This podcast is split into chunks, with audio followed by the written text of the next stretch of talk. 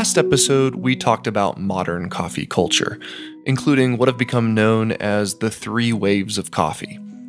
And while a rough construct, it does give a fairly good frame of reference when we talk about coffee's history. It's been a while since that episode aired, so here's a quick recap. The first wave is associated with World War I and World War II, which brought coffee to the masses in pre ground airtight containers. The second wave was popularized with Starbucks and similar coffee houses, which focused on quality above commodity, putting a larger emphasis on where coffee is grown and how it's roasted.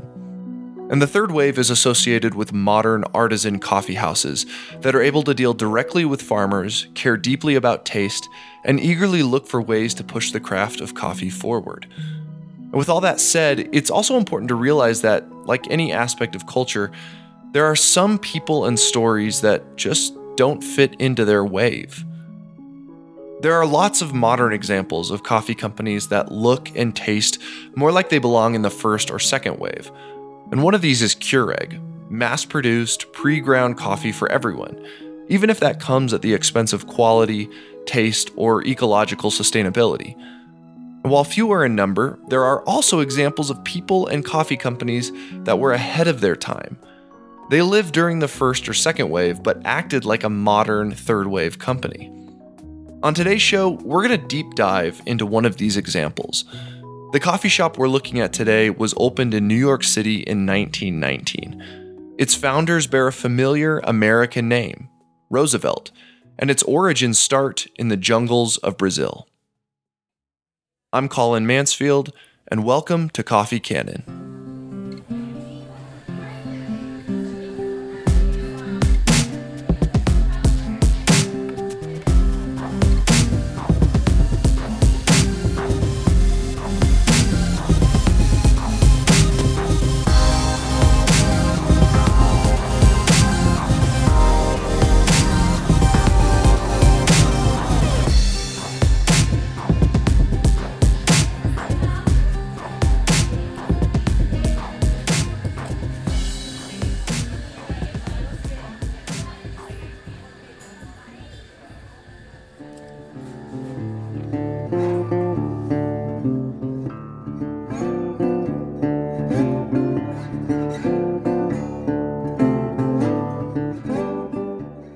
Years after leaving office, the 26th President of the United States, Theodore Roosevelt, and his son Kermit went on an expedition to the Amazon basin Brazilian jungle.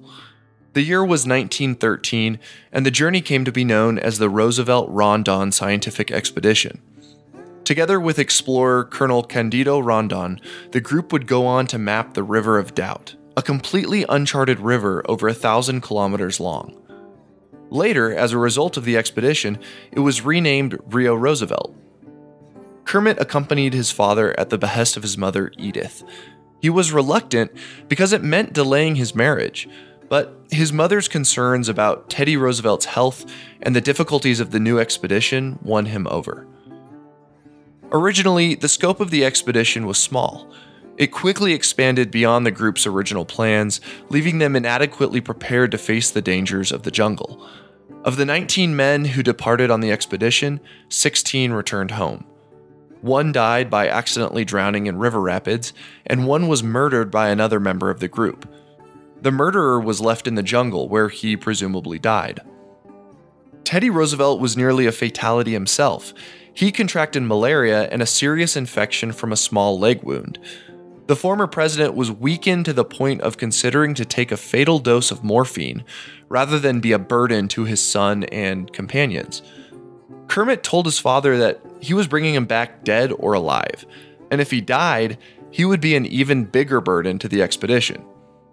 Kermit contracted malaria as well, but he saved medicine for his father and downplayed his own sickness and this nearly killed him. He lived only because a physician took action and directly injected quinine into Kermit. Kermit's outdoorsman skills and determination saved his and his father's lives. The expedition concluded in 1914, after which the group returned home. Kermit married his wife Belle, and he started his next job, assistant manager of the National City Bank in Buenos Aires, Argentina. He worked in that position from 1914 to 1916, and by that time, Kermit was very familiar with the culture of South America, and he became intrigued by the region's coffee houses. Where, in the United States, coffee was served quickly and drunk with haste, in South America, it was made with freshly ground beans and consumed leisurely in a relaxed environment. Kermit Roosevelt saw a business opportunity. He conceived an idea to start a coffee house in the United States modeled after those he experienced in South America, and he pitched the idea to his brothers. But then in 1917, the US entered World War I. Kermit's idea was put on hold until after the war, at which point he brought it up again.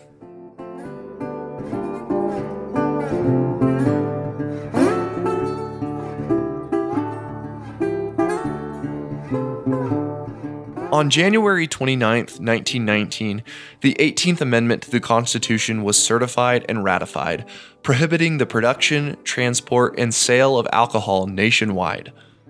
The National Prohibition Act, also known as the Volstead Act, was passed in the U.S. Congress over President Woodrow Wilson's veto on October 28, 1919. One month later, almost to the day, the New York Times ran an article, quote, Roosevelt start coffee house chain. Houses similar to the ancient institutions of London to be established. Six relatives in the firm, not restaurants, but similar to Paris coffee houses. First one is now open. End quote. Philip Roosevelt, a cousin of Teddy Roosevelt, was the president of the venture. He shared ownership equally with the Roosevelt children Kermit, Archie, Ted, and Ethel, along with her husband, Richard Derby. Together, their goal was to combine Kermit's vision of a relaxed South American coffee house with the class and professionalism of a Parisian cafe. Their first store was named the Brazilian Coffee House. Their mission is perhaps best summed up by Philip Roosevelt. What we desire to do, he told a reporter, is to provide a place for people to come where they can talk, write letters, eat sandwiches and cake, and above all, drink real coffee. While the Roosevelts knew how to start a business, they knew next to nothing about running the daily operations of a coffee shop. To help with this, they hired a Brazilian man named Alfredo M. Salazar, who was well versed in coffeehouse operations, having previously managed a shop. His attitude and approach to running the coffee shop is best characterized in the following quotes, taken from the New York Times announcement of the Brazilian coffee house's grand opening. Salazar said, quote, we are not a restaurant. Please make that clear. The law requires that we incorporate as a restaurant, but we are a coffee house, a real coffee house, like those in London several centuries ago, and similar to the ones at present in Paris and cities in Brazil. We do not serve food enough to be classed as a restaurant, only a little pastry and sandwiches with our coffee. Every day, also, we have on the menu a Brazilian dish for such persons as want a light lunch. He goes on to say, quote, "But it is coffee in which we are mainly interested, and we will sell it to drink or to carry home. In the first place, the American people don't really know how to appreciate good coffee. They prepare it either in the percolator or by boiling.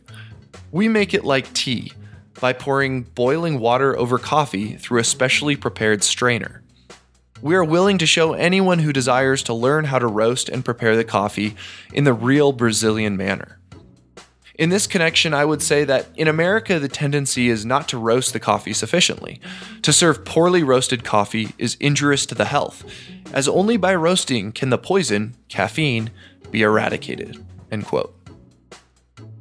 Calling Alfredo Salazar passionate is a massive understatement. The man was emphatic about his opinions on coffee. I think he would feel quite at home with modern bohemians discussing what real coffee tastes like. The last sentence regarding caffeine is interesting, especially given a sign that hung outside the coffee house. It read, If Postum disagrees with you, try a cup of our coffee. Postum is a roasted grain based beverage which was a popular coffee substitute in the early 20th century. It was considered safe to those who feared the effects of caffeine. Caffeine fear mongering aside, though, it's easy to draw connections between present day coffee fanatics and the Brazilian coffee house's manager.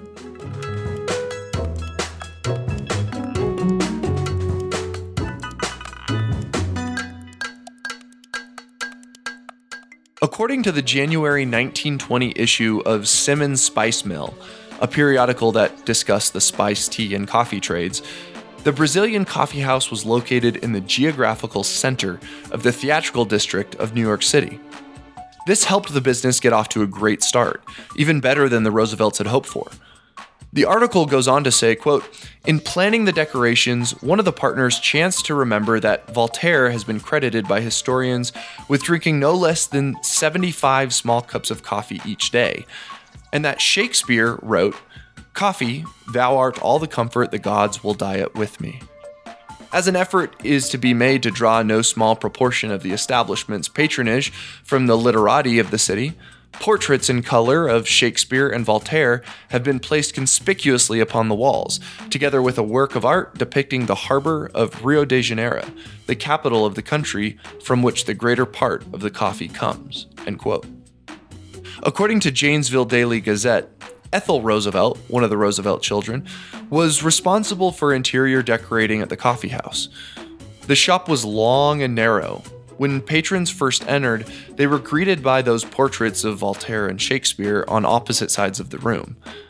Green and gold wallpaper covered each wall, featuring a Brazilian bamboo plant design. The room itself was adorned with 30 small oak tables and matching chairs. And these were no ordinary tables. Each had a compartment containing ink, envelopes, and paper inscribed with Brazilian Coffee House. Dictionaries and encyclopedias were available for patrons' use as well. In effect, the Roosevelts had created a pre technology internet cafe. Visitors could read, write, study, or draw, all while sipping on craft coffee. Clearly, the business was off to a great financial start. About $10,000 was invested in the outset. And if you think that sounds impressive now, taking inflation into account, that's about $125,000 in today's money. Shortly after the New York Times published their initial introductory article about the Roosevelt's Brazilian coffee house, a columnist wrote a follow-up editorial.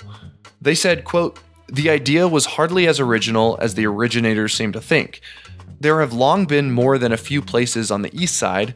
However, these older coffee houses have appealed chiefly to what is called the foreign element. End quote. They went on to say regarding prohibition, quote, "The time is favorable for the starting of something that will or may bring men together in the sort of sociability which was for many not the least attraction of the vanishing saloon." End quote. Many of the sources I read indicated a similar sentiment. The Roosevelt's Coffee House came at the right time.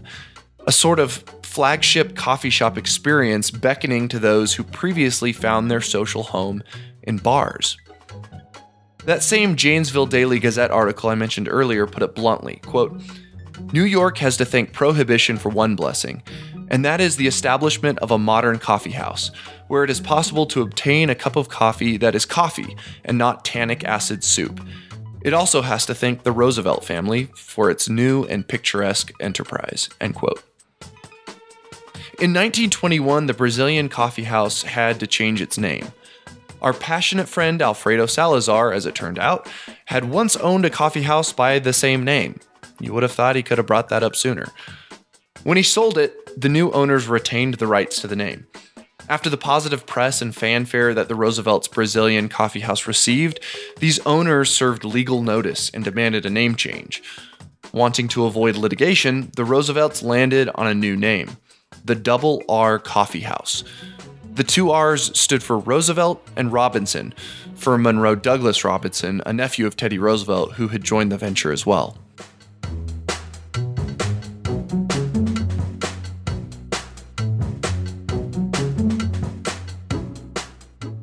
When I begin researching for these podcast episodes, usually I start where most people would Google searches and Wikipedia.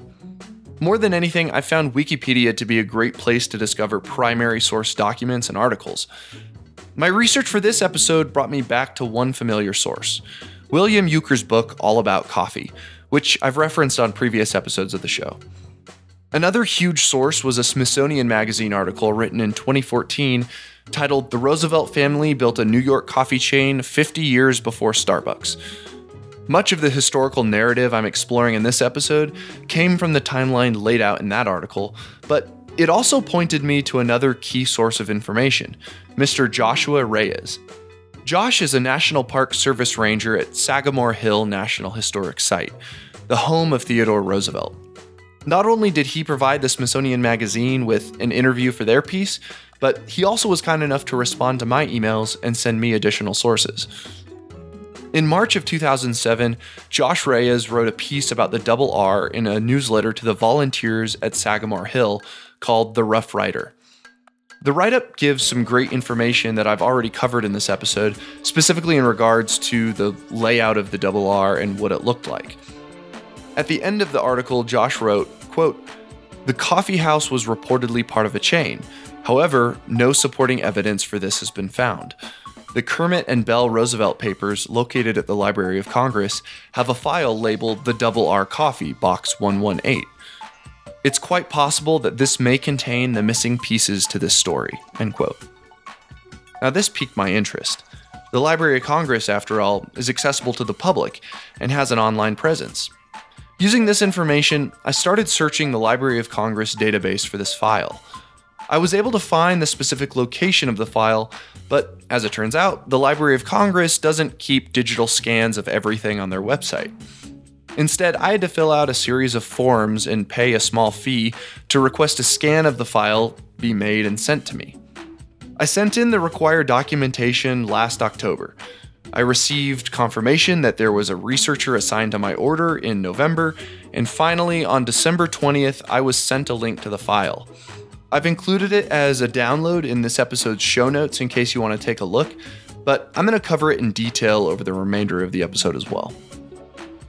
The file is fascinating. The first page is a letter dated September 11th, 1922, from Kermit Roosevelt to the U.S. Navy's Bureau of Navigation. It reads, quote, Dear Sirs, Chief Yeoman Joseph P. Hetzler submitted an application for discharge on September 4th from the receiving ship at Philadelphia.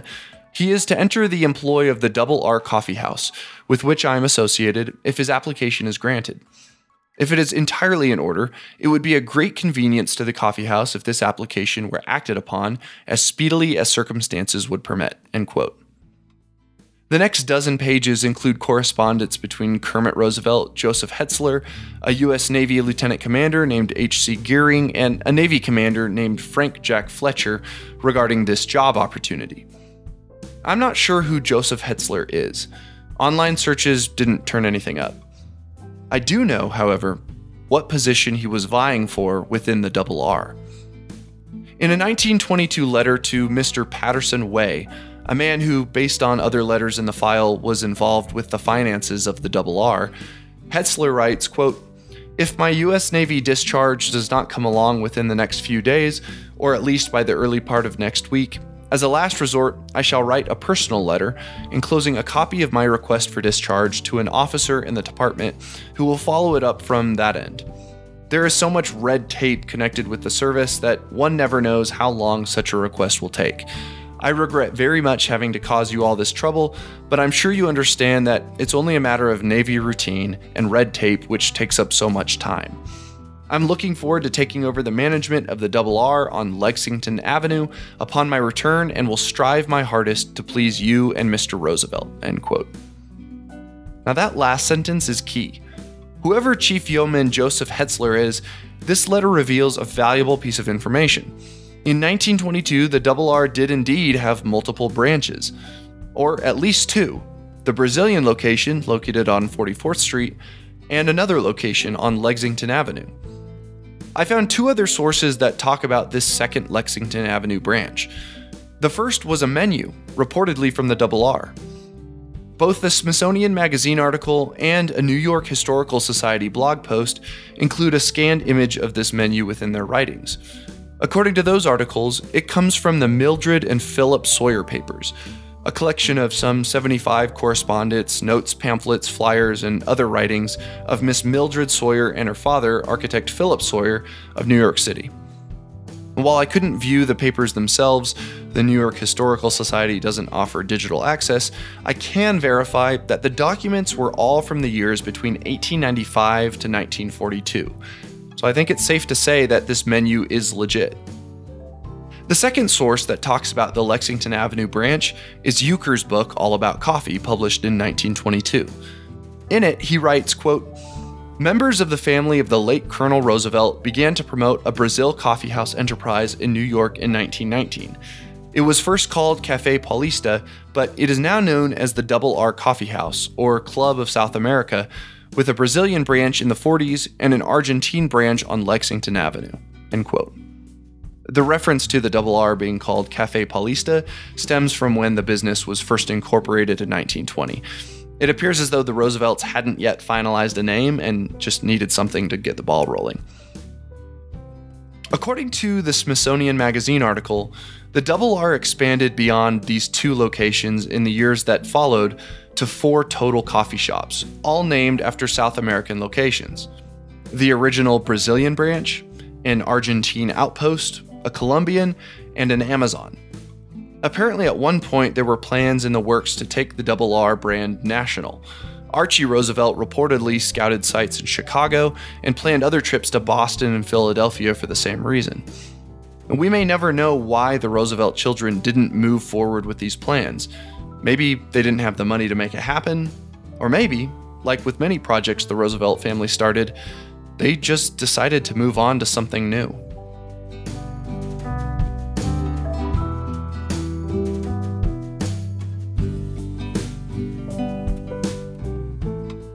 Philip Roosevelt's dream of creating a place for people to sit, write letters, talk, and drink coffee came true. The placement of their flagship Brazilian location certainly helped. The theater district was exploding with writers and thinkers who wanted to be around like minded people. Just about every major narrative I've found regarding the Double R mentions one particular patron who frequented the coffee house, and even wrote a poem about it H.P. Lovecraft. The poem, titled On the Double R Coffee House, is seven stanzas long and ripe with descriptions of the shop and its frequenters. Here's an excerpt.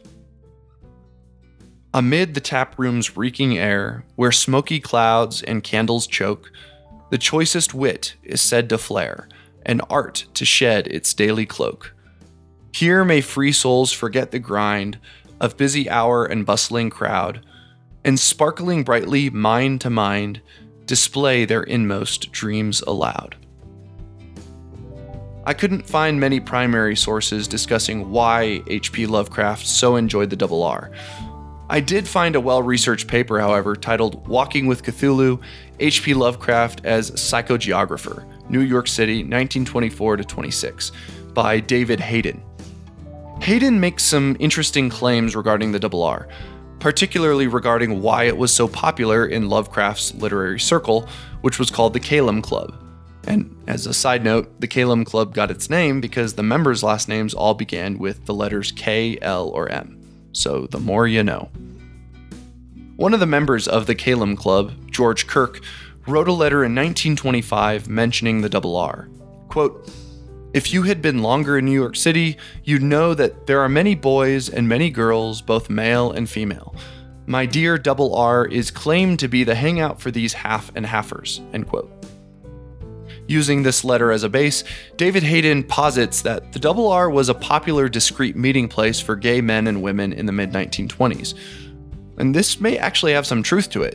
In 1925, police raids of gay clubs were normal and the Double R would have been a natural meeting place.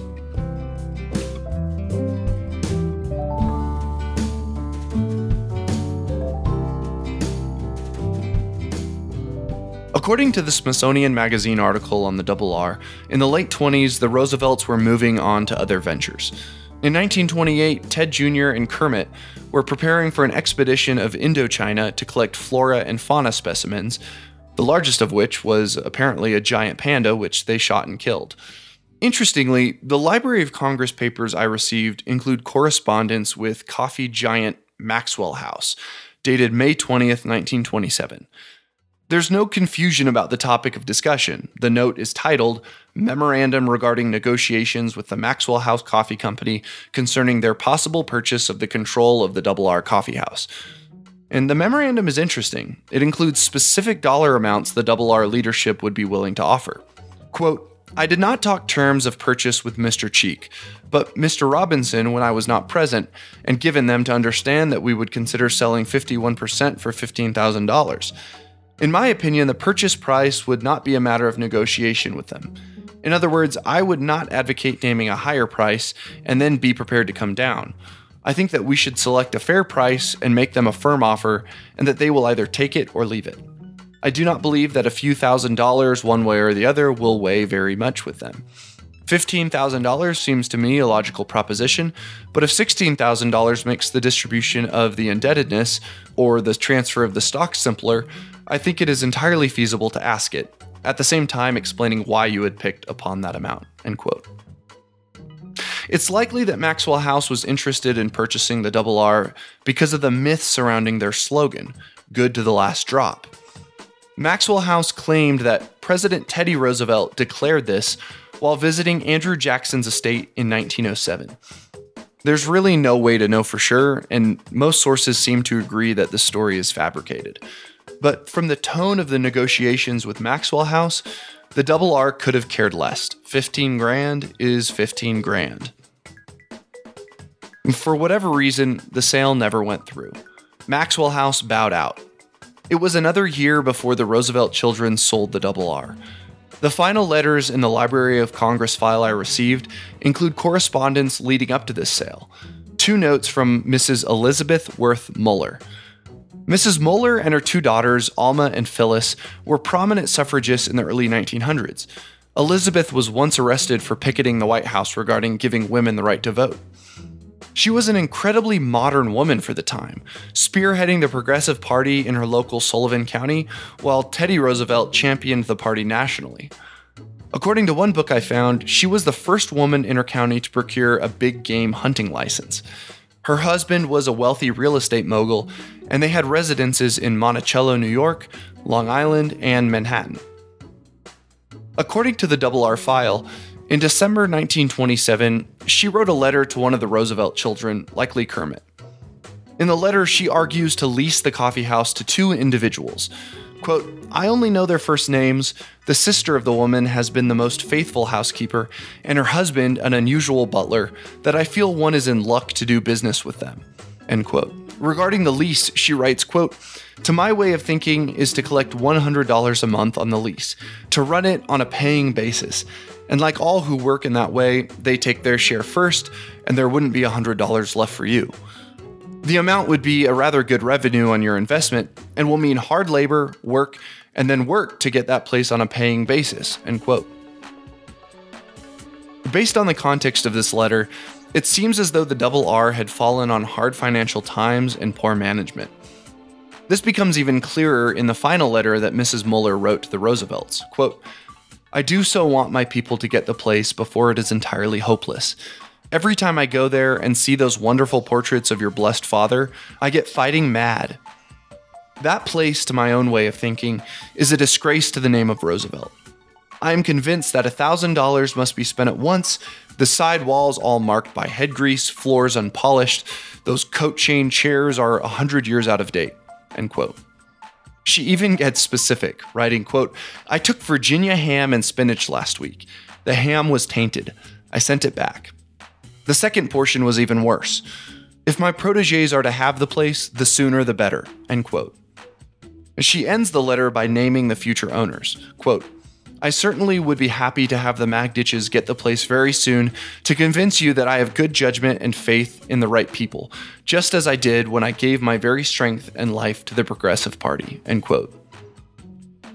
The very last letter in the Double R Coffee House Library of Congress file is addressed to Mr. Z. Magditch. It's unsigned, but it probably came from Kermit Roosevelt. In part, it reads, quote, Dear Mr. Magditch, my sister-in-law, Mrs. Theodore Roosevelt, is taking over the management of the coffee house. She would like to see Mrs. Magditch and you at 11 o'clock on Monday morning at the house of her mother, Mrs. H.A. Alexander, number 167 East 74th Street. End quote. And we don't know what was discussed at this meeting, but it's likely that it was the first step in transferring ownership to the Magditches. Mr. Zivko and Mrs. Anita Magditch bought the Double R in 1928, according to a New York Times article. Apparently, one of the reasons the couple was so interested in owning the coffee house was a romantic attachment. It was there that they had first met. Little is known about what became of the Double R after 1928, but I think it's safe to say that, like many businesses, it fell victim to the stock market crash of 1929 that signaled the beginning of the Great Depression.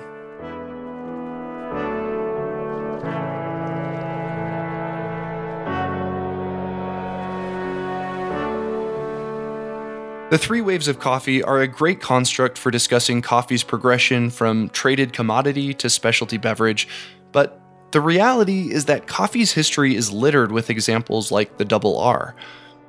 It was a coffee house ahead of its time, not conforming to any one wave.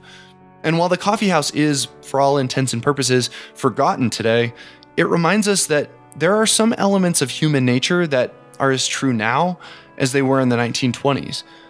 People want a place to sit, enjoy a hot beverage, and share ideas. Kermit Roosevelt thought that he was bringing a piece of South America back to New York City. But in reality, he was reintroducing something that resonates with people of all backgrounds a sense of community and belonging.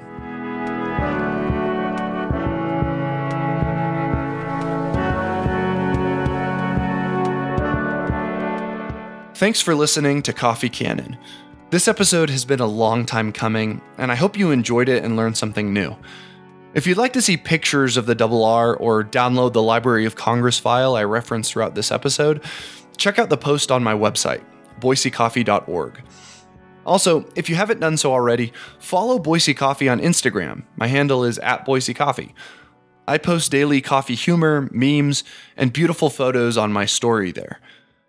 And finally, I'm happy to announce that you can now listen to Coffee Canon on Spotify. Just search Coffee Canon and click the follow button. I hope to have more episodes up soon, but I also have a baby on the way, so no promises. Thanks again for listening, and have a great rest of your week.